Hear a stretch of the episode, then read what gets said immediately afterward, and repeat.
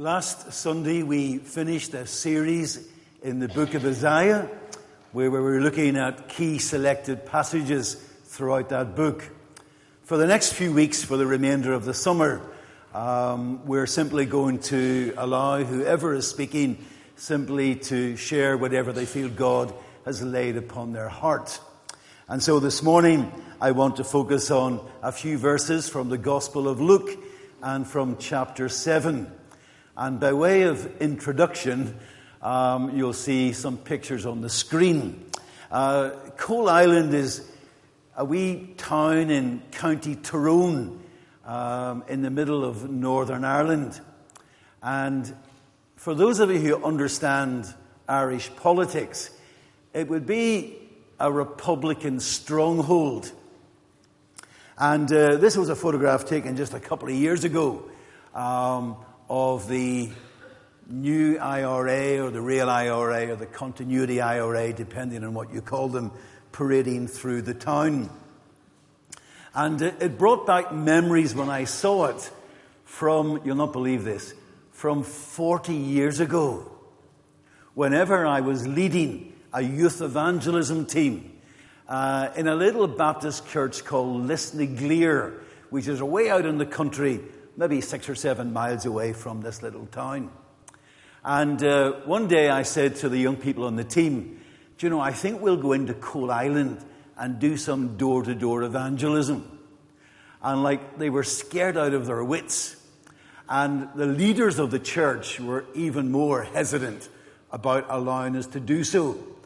But uh, I said, well, look, let's just go for it, you know. Just people are people wherever they are.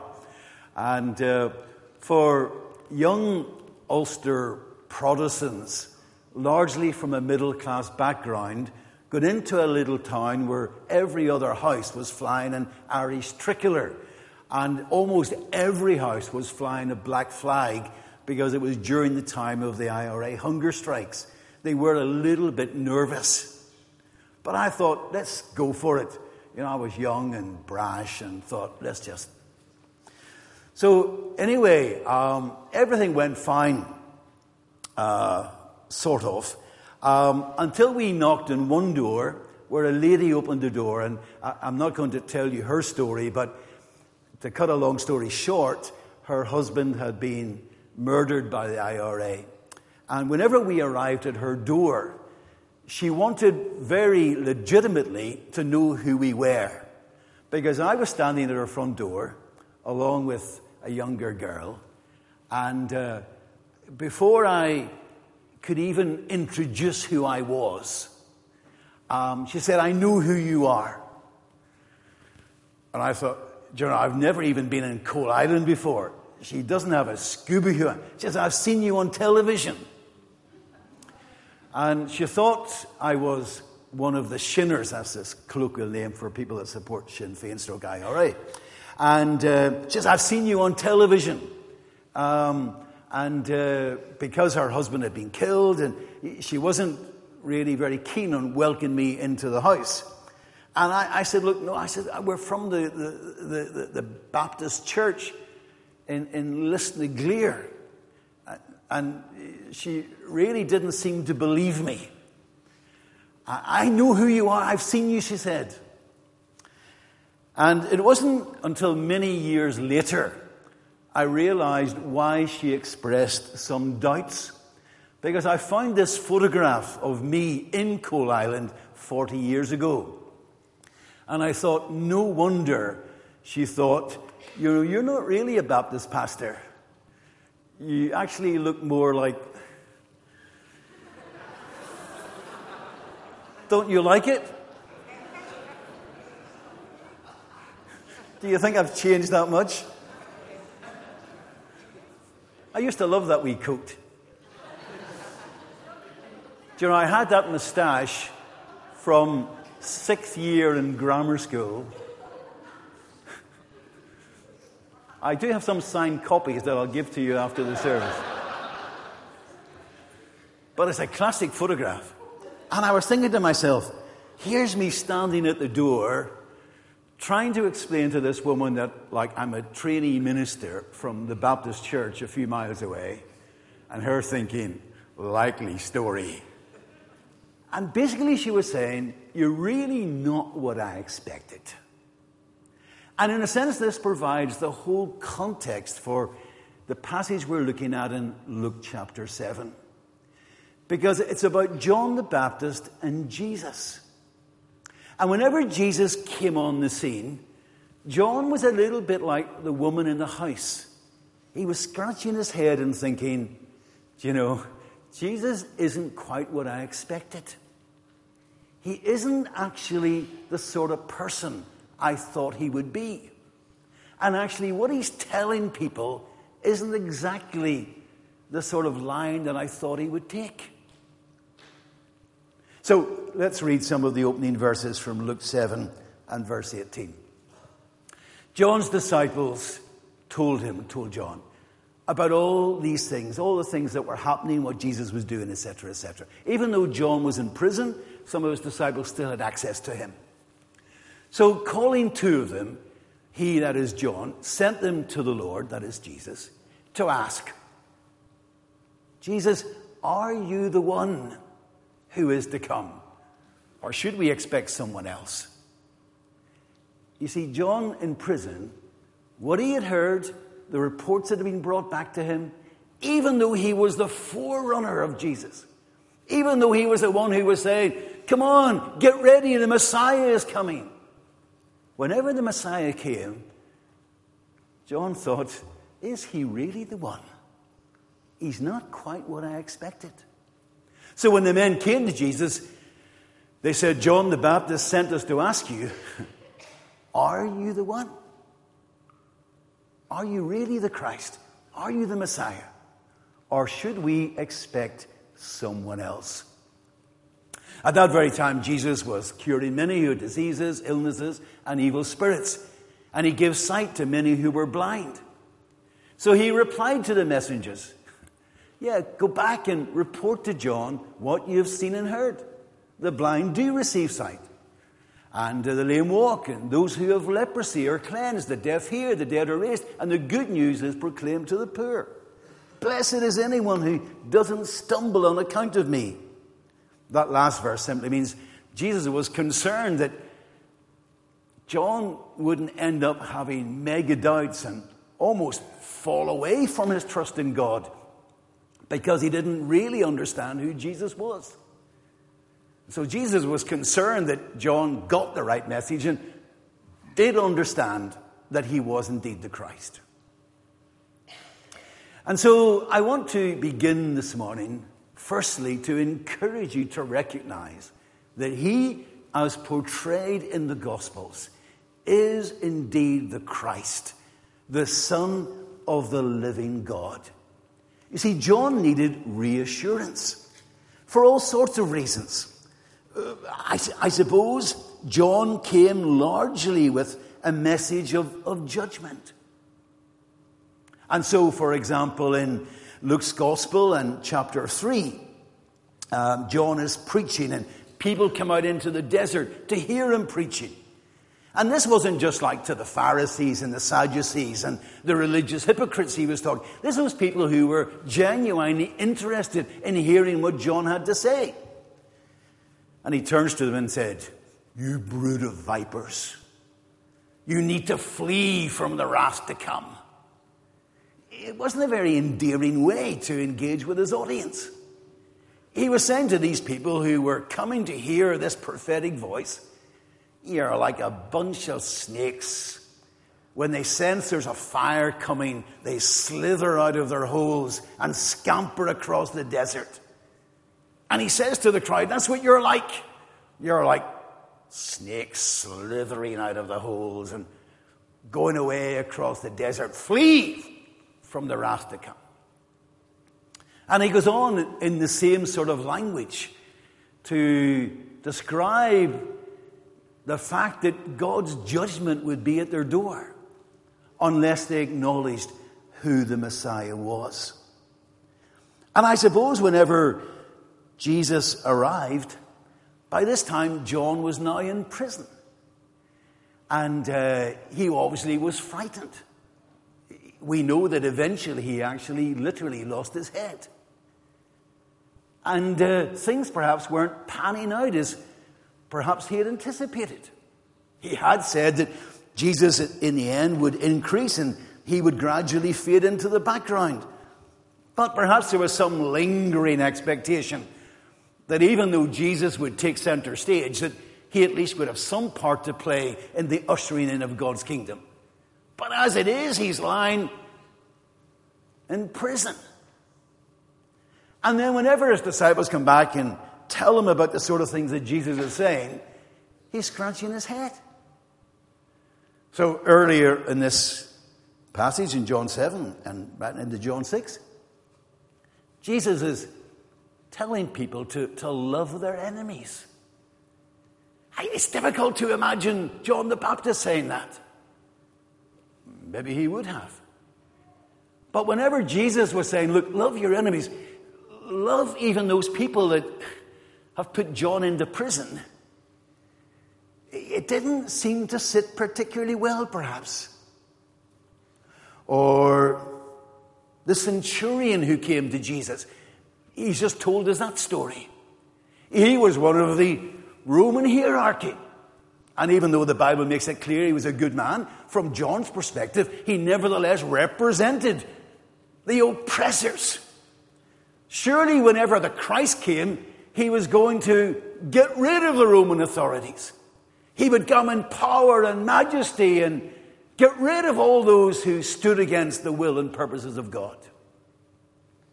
But here's Jesus going out of his way to show compassion to the centurion by healing his much loved servant.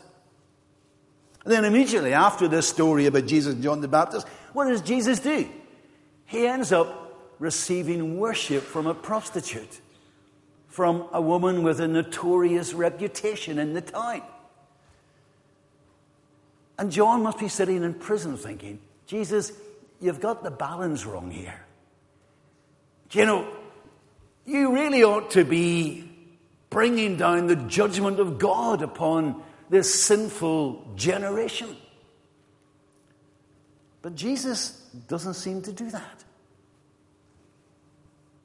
I suspect whenever we're in prison, whatever our prison is, whenever we're in a place where we feel hard done by by God, there are sometimes we respond in exactly the same way. God, if you are this great God who is full of power and majesty, why don't you get me out of this hellhole? Why don't you do something about it? If you really are who you say you are, why am I, who have tried to serve you all my life, languishing in this prison? It's equivalent for me today. And we're living in this crazy world, as Anne's just been praying, in a nation that doesn't know where it's going. Where week after week after week, we get more and more discouraged and downcast as evil seems to triumph. Like, what a messed up country we're living in. What a messed up nation we're living in. And that's not just politically, in every part of our life. We, we just think, like, life's crazy at the moment. Sin seems to abound on every hand. So, what should be our message? And that's really what John was saying. Jesus, why don't you really call a spade a spade? Why don't you really bring the judgment of God down upon this people? But Jesus seems to come with a very different emphasis. In the message of Jesus, grace seems to have priority over judgment. And yet at the same time, Jesus is quoting from the book of Isaiah, from the very passage that Andrew preached on two Sundays ago from Isaiah 61. And he uses this to determine what ultimately would be his priority during his earthly ministry. So you remember two weeks ago, Andrew reading from Isaiah 61, and then using that in Luke chapter 4, where Jesus goes into the synagogue, and as was his custom, and he picks up the scroll and he reads from Isaiah 61. And it says, The Spirit of the Lord is upon me. He's appointed me to preach good news to the poor. He sent me to proclaim freedom for the prisoners and recovery of sight for the blind, to set the oppressed free, to proclaim the year of the Lord's favor, to proclaim the year of the salvation of God. Jesus says, This is being fulfilled in me. And it's interesting, and theologians have argued about it and debated about it for centuries. See, the interesting thing is that Jesus doesn't quote the whole text. In Isaiah 61, there's another line, there's another sentence that Jesus omits. So at the very end of this quotation in Isaiah 61, Isaiah goes on to say, and bring about the day of the vengeance of the Lord. But whenever Jesus quotes this passage from Isaiah 61 in Luke chapter 4, he puts a full stop. After this is the day of God's salvation. And he omits the last part of Isaiah 61. And it's not because Jesus isn't into judgment. Or it isn't about the fact that judgment won't come one day upon those who live in rebellion against God. But what Jesus was saying is that in this era, this is the day of salvation. This is the day of grace. This is the day when I want every single man and woman in Jerusalem and Judea at that time and throughout our world today to know that God so loves them. That's the reason I came into the world to die on a cross so that through grace and mercy they might find redemption and enter into new life with Him. And it seems that on one hand, John was perhaps struggling with that emphasis.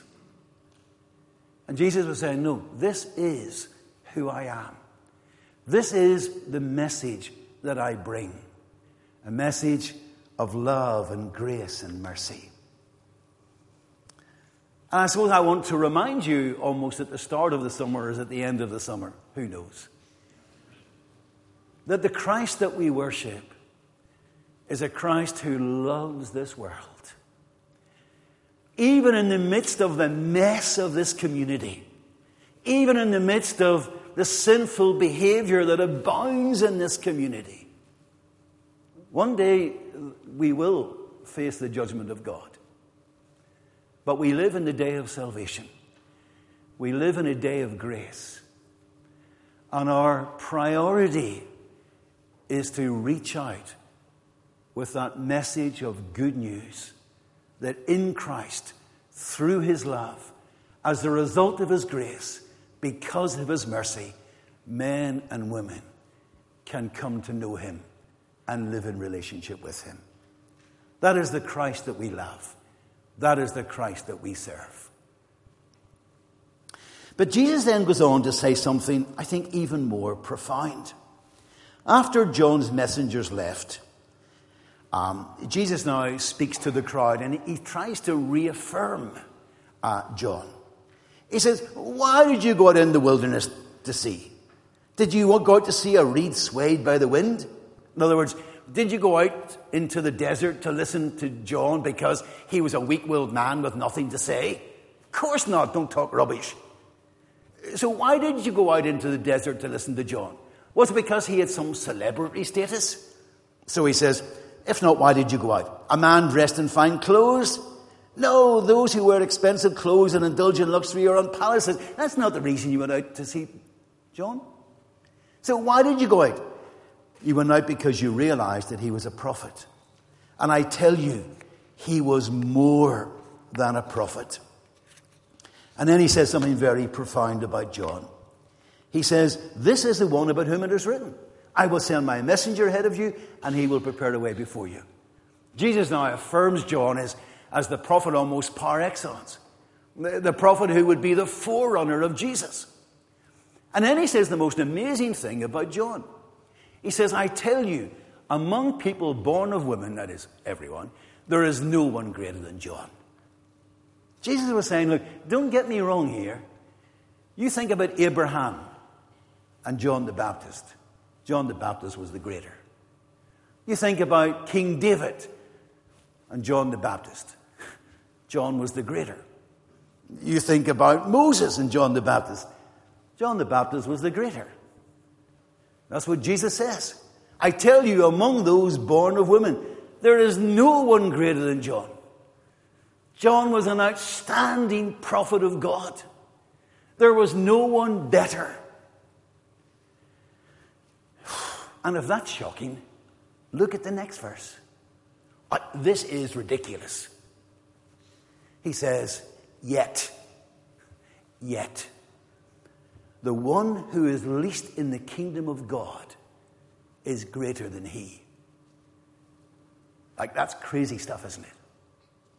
Jesus is saying, John, there is no one greater than him born of a woman.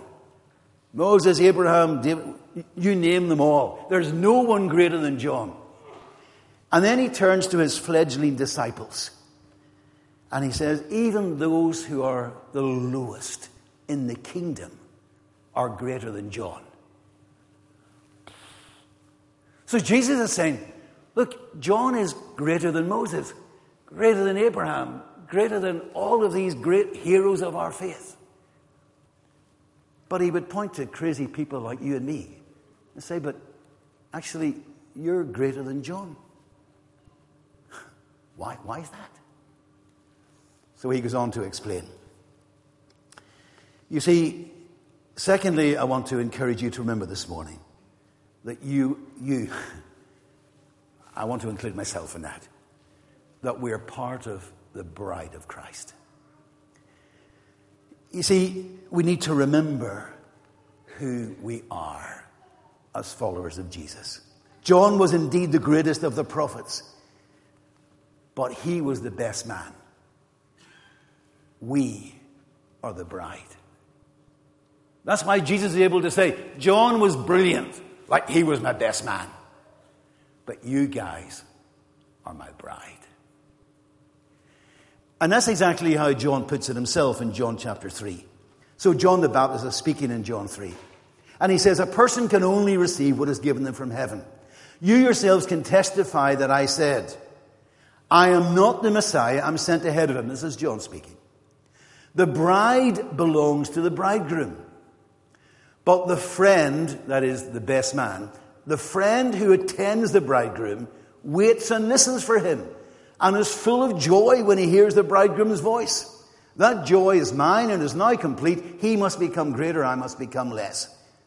John was saying, Look, I'm the friend of the bridegroom, I'm the best man. And whenever the bridegroom finally comes to the wedding, I just go, Whoa, he's turned up. My job is done. I fade into the background, and he now becomes the center of attention along with his beautiful bride. And so Jesus says to these fledgling disciples, who still don't have a full understanding of who Jesus is or the life of the kingdom into which he is calling them. And he says, You guys, you are greater than John. John was my best man, but you're the bride. You see, Jesus was saying that the greatest prophet in the era of the Old Testament doesn't come close to the lowest disciple in the new era. Why is that? Because as a result of the coming of Jesus, and I'm now teaching Granny to suck eggs, I got really worried last Sunday, two Sundays ago, when I was preaching in Bulgaria and people were interpreting that I was using phrases like that, and then the interpreter would look at me and say, uh, What does that mean? But you all know what I mean, to suck eggs. So here we have a situation where Jesus has inaugurated a new covenant as a result of his coming into the world, as a result of this new kingdom being brought to bear into our world.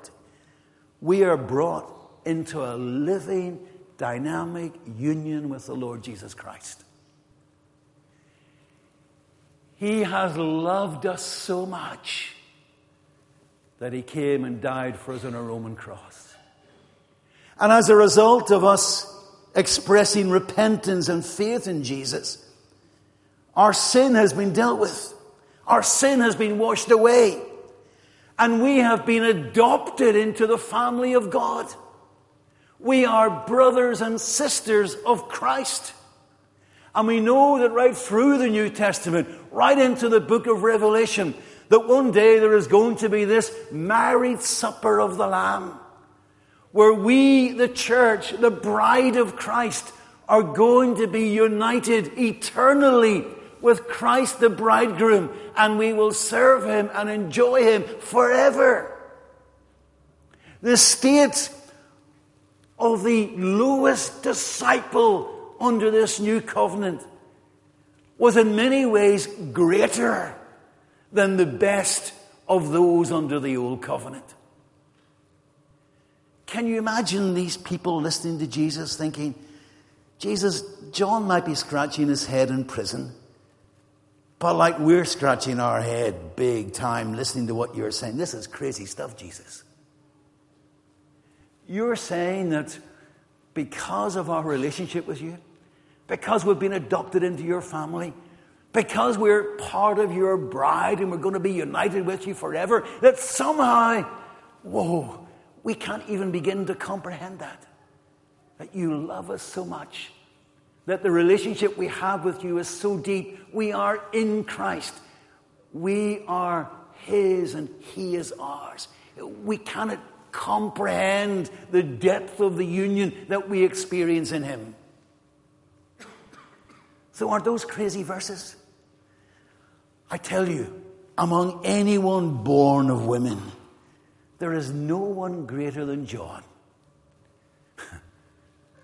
but, Gillian, Jack,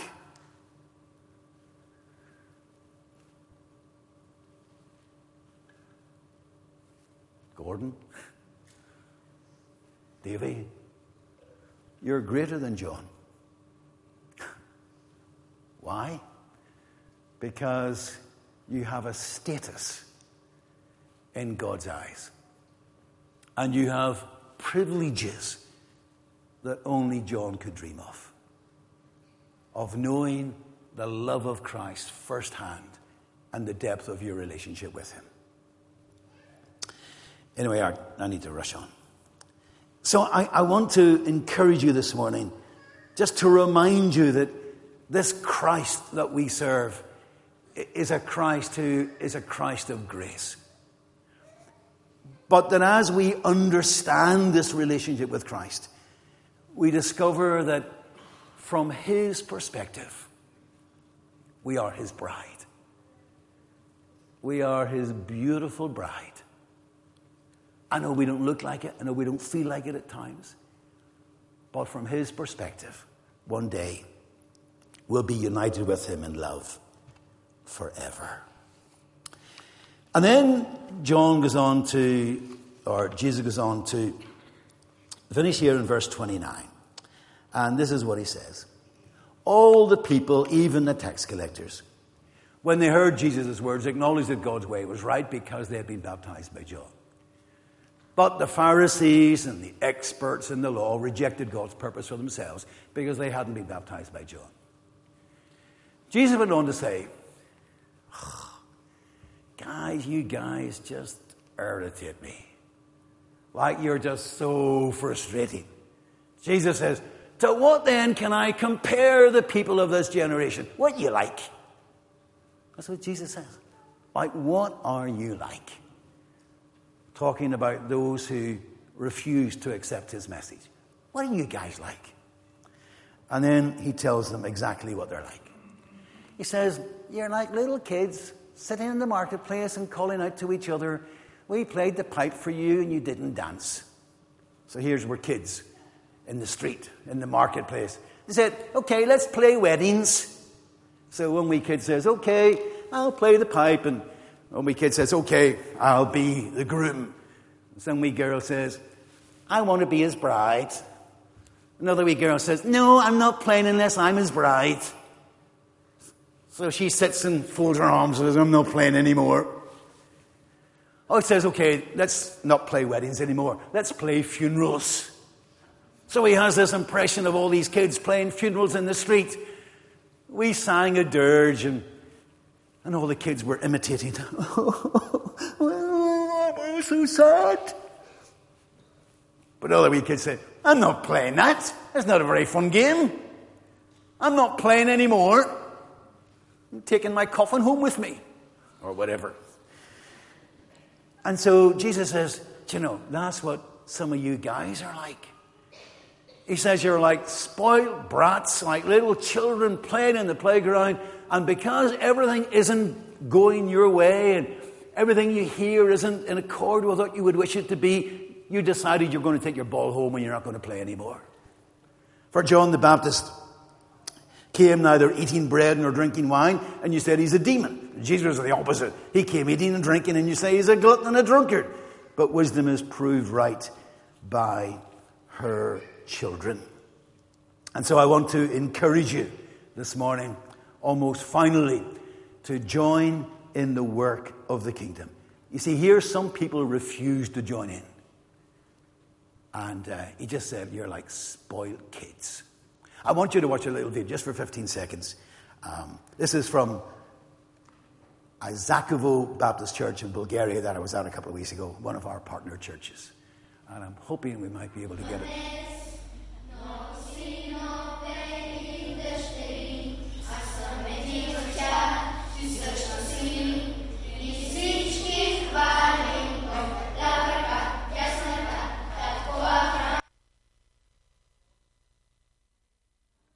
Father Abraham, yeah, okay.